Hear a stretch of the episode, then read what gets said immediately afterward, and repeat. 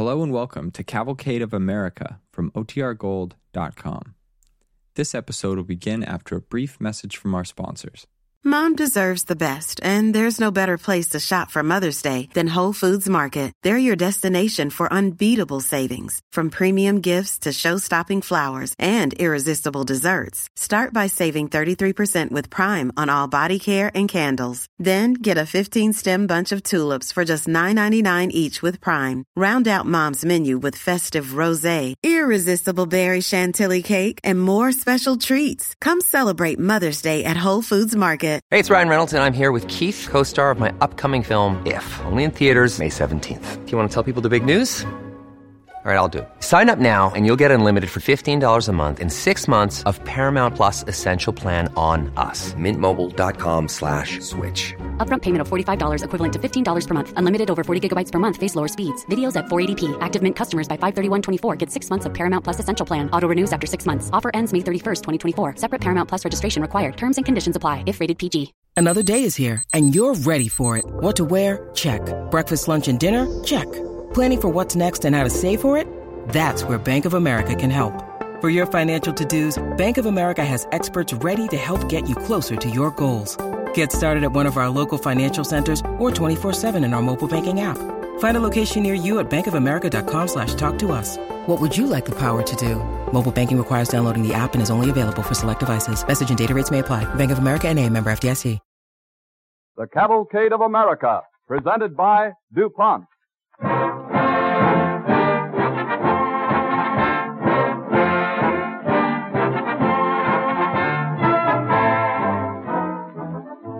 DuPont Cavalcade of America wants to remind its listeners of the 1937 annual Red Cross roll call.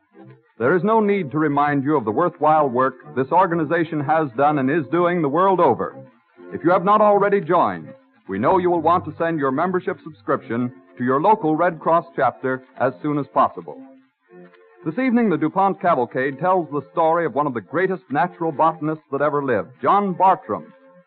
Bartram collected, cultivated, and crossbred plants and flowers not merely for ornamental purposes, but to increase their usefulness to mankind. In his garden were many plants used for medicine and chemical purposes. Today, many plants and flowers are used by the chemical industry as materials for study and research. John Bartram can be compared with the research chemist who works for the comforts and conveniences of his day and age. This method of improving existing conditions in many fields is aptly expressed in the DuPont pledge. Better things for better living through chemistry.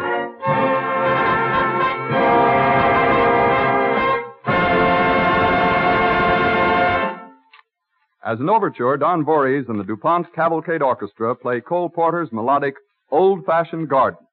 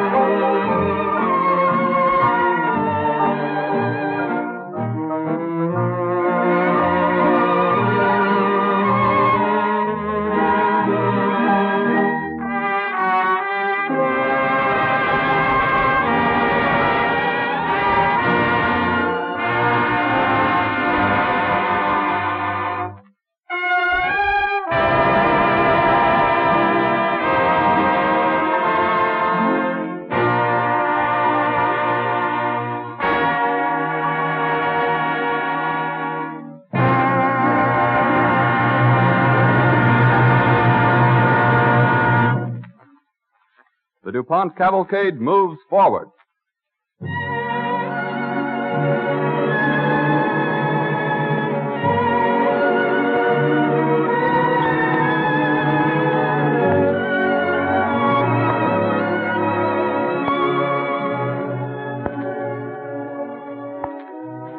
John Bartram was born of Quaker stock in 1699 in the township of Darby, about six miles south of Philadelphia.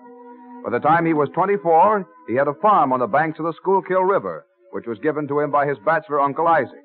Shortly afterwards, he married a girl named Mary Morris. One day we find him plowing in a field as his wife approaches.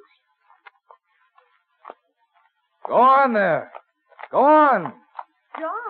John! Oh, boy. Oh. Well, Mary, what does thee out here in the fields? It's such a lovely summer's day, John. I thought I'd bring thy lunch out and join thee. Now, that was a kindly thought. It will be pleasant in the shade of the oak yonder. Come. Oh, boy. Oh. Mm, how pretty the fields look. All white daisies. See that sod half tilted where your plow turned it? Why, it looks like a bonnet.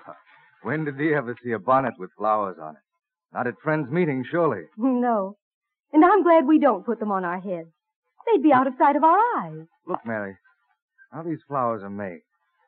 Seems to be a regular scheme to them. As careful and exact as a snow crystal. Why, I see nothing but white petals and a yellow center. They're all alike. No, not really. If you look at the center, you'll see it is not all alike. There's a division among these close-packed yellow quills. I wonder what they're for. Well, it makes small difference, since neither we nor the cattle can eat them. It seems strange. I've turned up so many millions of them and never before even thought to look at one. Mary, I'd like to know something about these flowers and vegetables and herbs that grow all around us. Well, how could we do that? There's no time for learning things with all the farm work on thy shoulders. I'll make time for it, Mary. I must know about these things.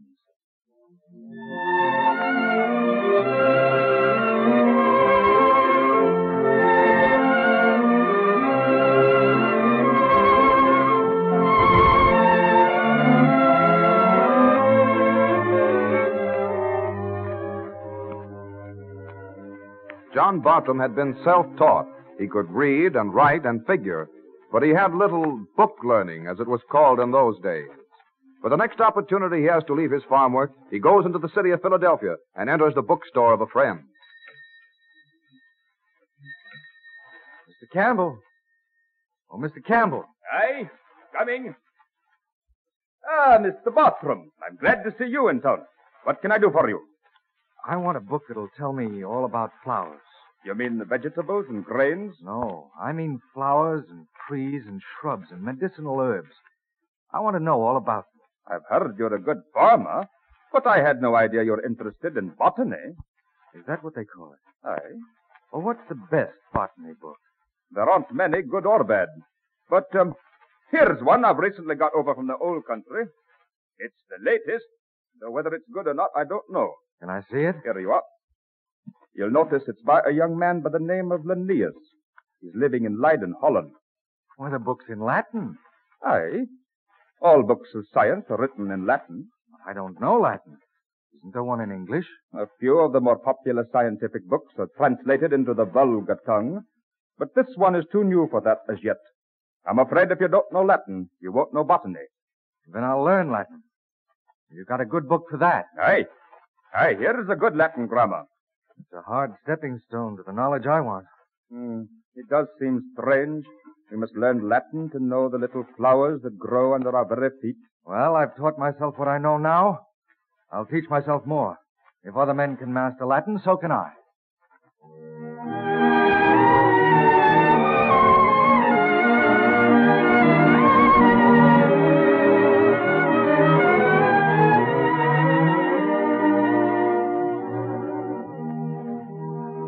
the help of a schoolteacher, Bartram learned enough Latin in three months to read the scientific revelations of Linnaeus of Leiden.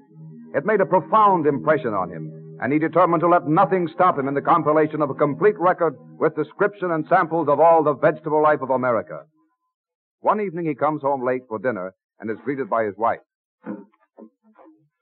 Mary. Well, John, where's he been? It's late. Mary, I've great news. We've a fine new parcel of land. More land? Where? I just bought it at the sheriff's sale. Five acres of it. Oh, it's a fair site on the Schuylkill. It'll need some draining down by the water, but the upper land is dry. Too dry, in fact. We must manage to get some water up to it somehow. John Bartram, has he taken leave of thy senses? He can't even farm all the land he has. I'm not going to farm this land. Then what's it to be? A garden. A garden? For the kitchen? No, no, just for flowers. Some of it will be for medicinal herbs, but most of it just for fine trees and flowers. I think they must be daft indeed. Trees and flowers grow everywhere. I know, Mary.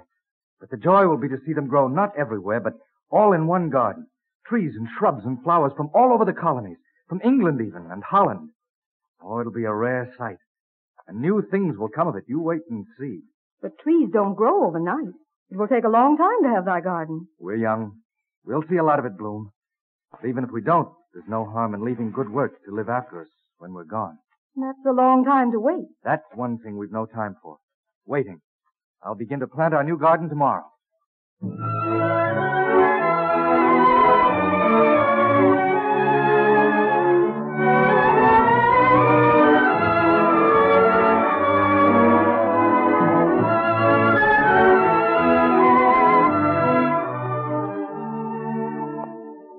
Fine stone house which still stands in the park, which was Bartram's original garden, was begun by Bartram's own hands. He used to work on it sometimes by moonlight after the necessary farm work was done. In 1727, his wife Mary died. Undaunted, Bartram went on with his work, for he had two little sons, John Jr. and William, to provide for. When part of the house was finished and the nucleus of his garden plan, Bartram found he had a house and a family without a home. In 1729, he married Anne Mendenhall of Concord Monthly Meeting in Delaware County, Pennsylvania. One day, about four years later, she comes looking for him in his garden. John!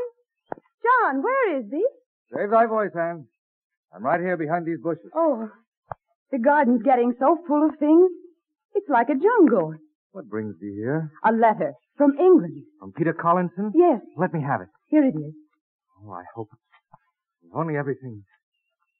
Anne, you got the shipment I sent in? And everything in good condition? Wait. No. Only what I had in the cedar box and some of the pressings. But, John, who would steal such things from thee? Rats, my dear, and insects. He writes me to try again with the route. And next time to ask the captain of the vessel to put the box under his own berth. And I thought all would be well if the box escaped water soaking. There are many vexations between here and Europe, my dear. There's more than water keeps us apart. Look here what he writes. He sent a copy of my letter and some of my cuttings to Linnaeus. Linnaeus, the great botanist at Leiden. Isn't that wonderful?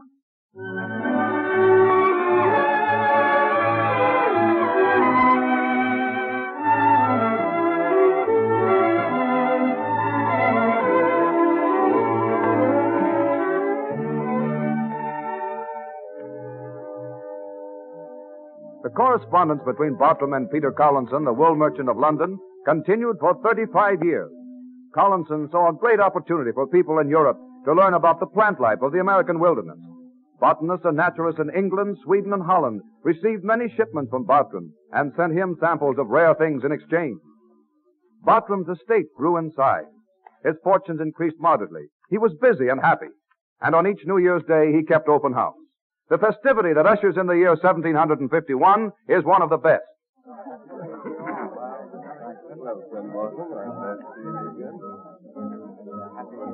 I'll pass the punch, Harvey. Yes, Missy.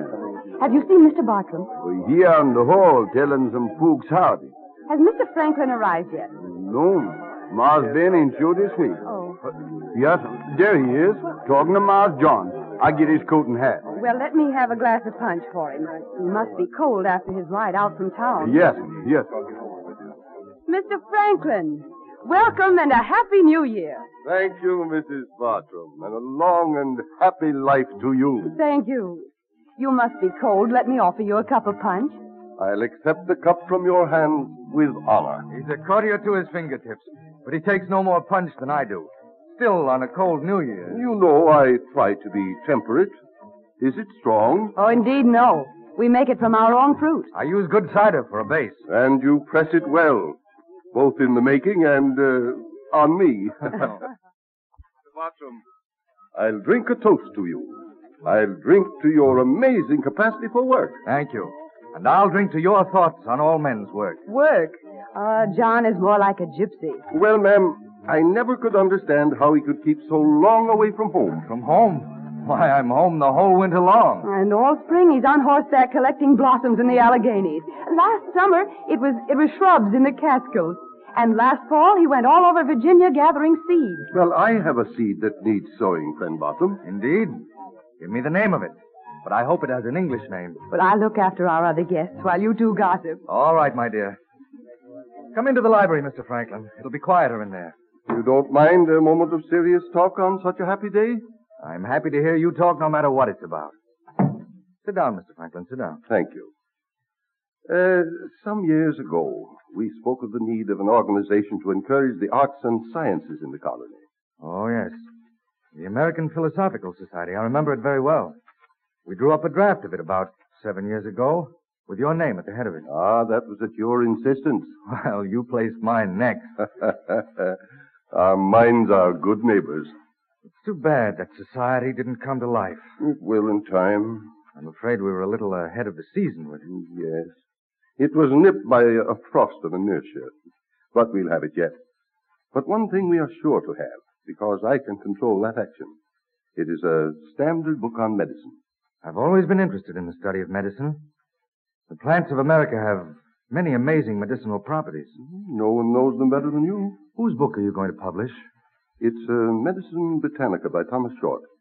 And I want you to write an appendix for it on American medicinal plants. I'm afraid I don't write very well.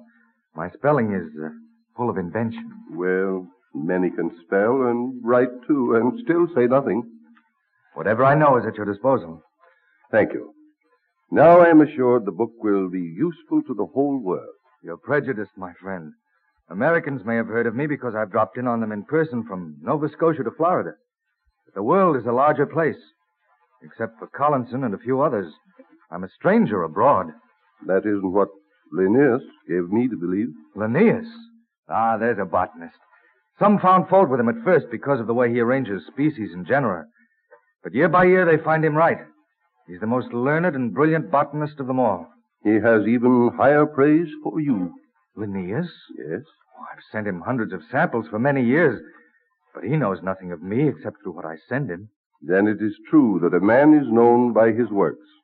For Linnaeus says, You are the greatest natural botanist in the world.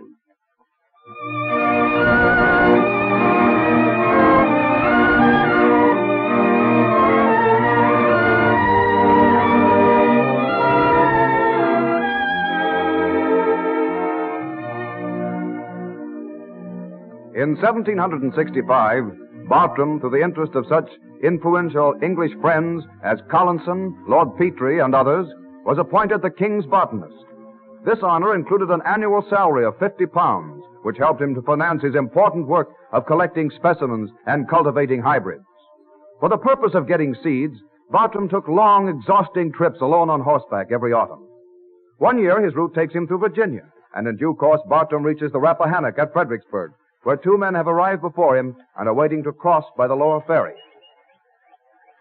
Whoa. Whoa.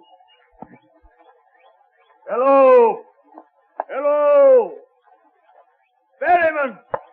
Well, the fellow must be deaf. Or sound asleep. Yet, Lewis, your bellow ought to wake the dead. Oh, this is provoking. If he had to fall asleep, why didn't he choose our side of the river? Your pardon, gentlemen. But do I understand there is no way to raise the ferryman? well, we certainly can't reach over and tap him on the shoulder. Well, I'm not so sure of that. A dozen years ago, you could throw a stone that far, George, and did it often right here at this very spot. Hmm, well, I could try it. If the stone hit against his barge or near him, it might startle him. Here, hold my horse, Lou. Glad to. Here's a good round stone, George. No, I'd rather have one that's flatter. Yeah, like this one. Yeah. Perhaps this one. Yeah, but I'm afraid I might hit the rest. I hope you do. Well, I'll aim not to. Now, stand clear, Lou. I'll need a space of ground for this. you look like a human catapult, as if you could throw across the Appalachians. well, here she flies. right to the mark. You, yeah, right to the flagging next his foot. that startled him. Now he'll hear me. There's no need to call, Lou. He sees us now. Here he comes. Well, I guess, George, you're still as young as you feel. My friend, that was a truly amazing throw. I doubt if the average man could throw half that far. Oh, it's just a trick I've had since I was a boy, sir. I would take pleasure in knowing a man who can throw like that. George Washington is my name. And this is my good friend Lewis Willis. Colonel Washington. Well, this is a great honor. I'm glad to meet both you gentlemen. My name is Bartram. John Bartram. The botanist? Why, yes. Why, I've heard about you many times, sir. I have a plantation on the Potomac. Do you go far on your journey? This time, I'm going down the Rappahannock a ways and then cut across country to Williamsburg. From there, I'll go up the James River to the mountains. Hmm, But that's a long trip, sir. I doubt you can accomplish it before snow gets bad in the Appalachians. I don't loiter much on the way, sir. Well, I should say not. I've heard, George, that Mr. Bartram made one trip on horseback from the Catskills through the Alleghanies and into Virginia to Williamsburg, a distance of 1,100 miles in only five weeks. Is that true, sir? Yes, that is true. You gentlemen want to cross? Yes, you lazy rascal. Yes, sir. Well, wait till I get her up to the shore. There we are. Please stand at your horse's head, gentlemen, when you get them on board. Yes, we know. Come we on. know. Come on, boy. Come Come on. on. We thought you'd Easy, never steady get now. here. Steady. I wonder if you realize, Lou, the tremendous significance of Mr. Bartram's botanical expedition, not only in developing natural beauty, but also as a contribution to our agricultural progress. The fruits of his labor will return regularly and as beautifully as the spring.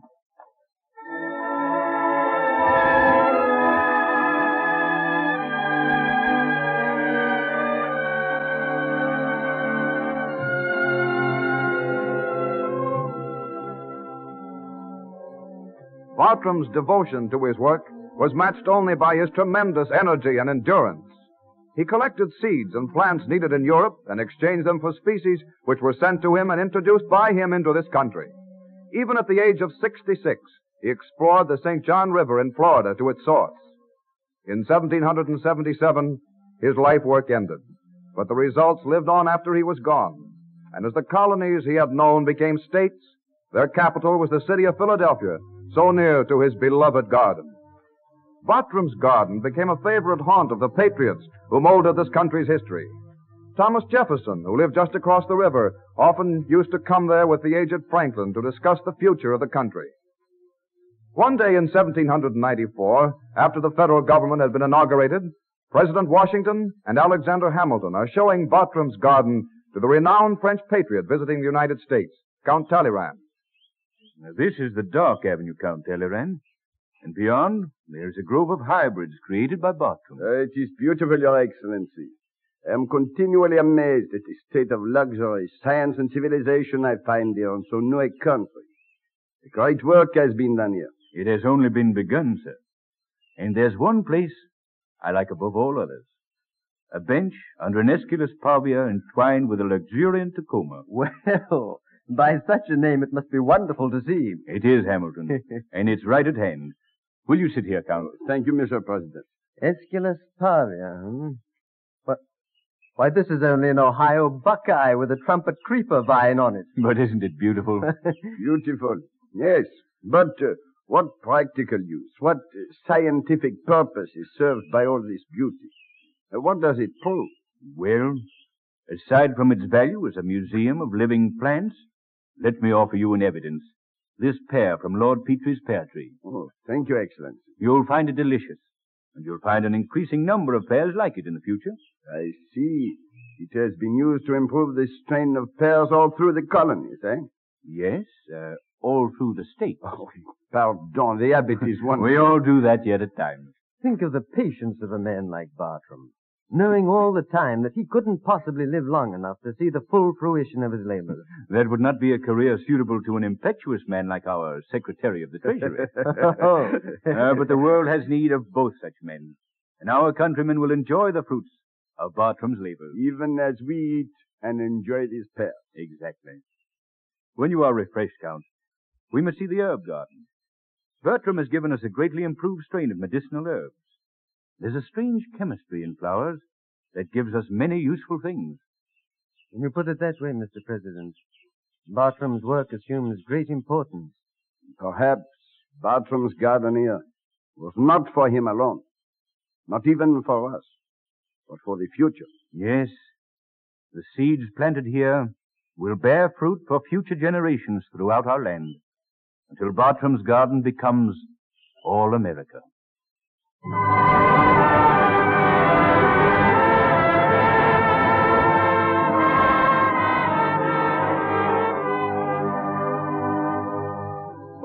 garden was not merely for beauty, but for usefulness to succeeding generations. Poppy, foxglove, coca, ipecac, glucose, nux vomica, cinchona, and saccharose were among the species represented. Today, the chemistry of flowers is supplying industry with a new source of raw materials.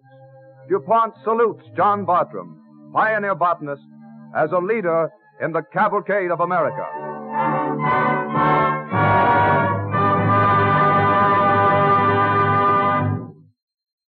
Speaking of growing plants, here's news from the South.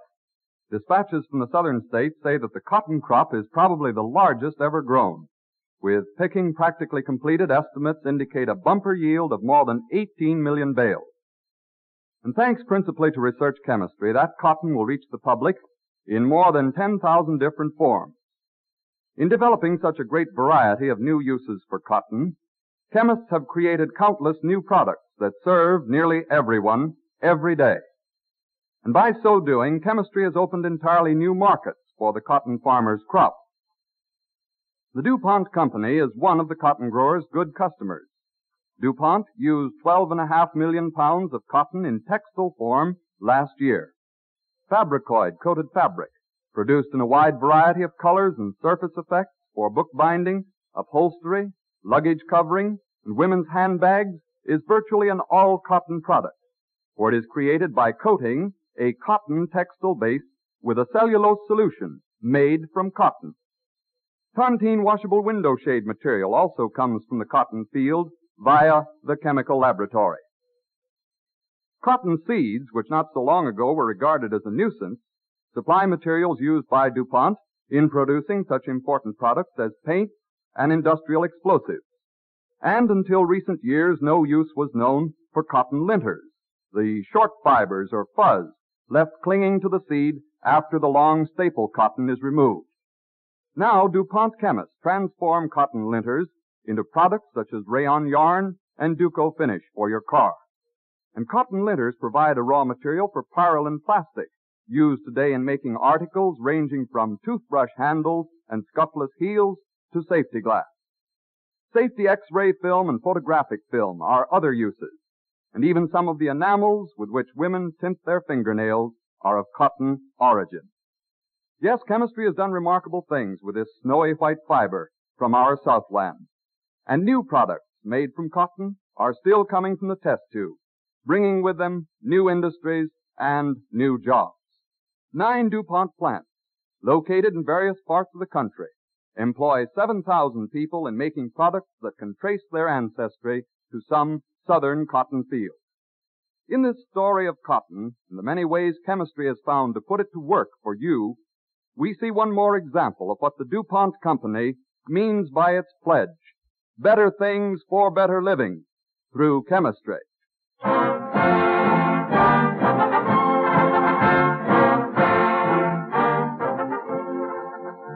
At the request of a large number of our listeners, we have decided to repeat one of last year's most popular Cavalcade of America broadcasts. The Seeing Eye, the story of how dogs are trained to help the blind at the Seeing Eye headquarters in Morristown, New Jersey, will therefore be the subject of our broadcast when next week at the same time, DuPont again presents the Cavalcade of America. This is the Columbia Broadcasting System.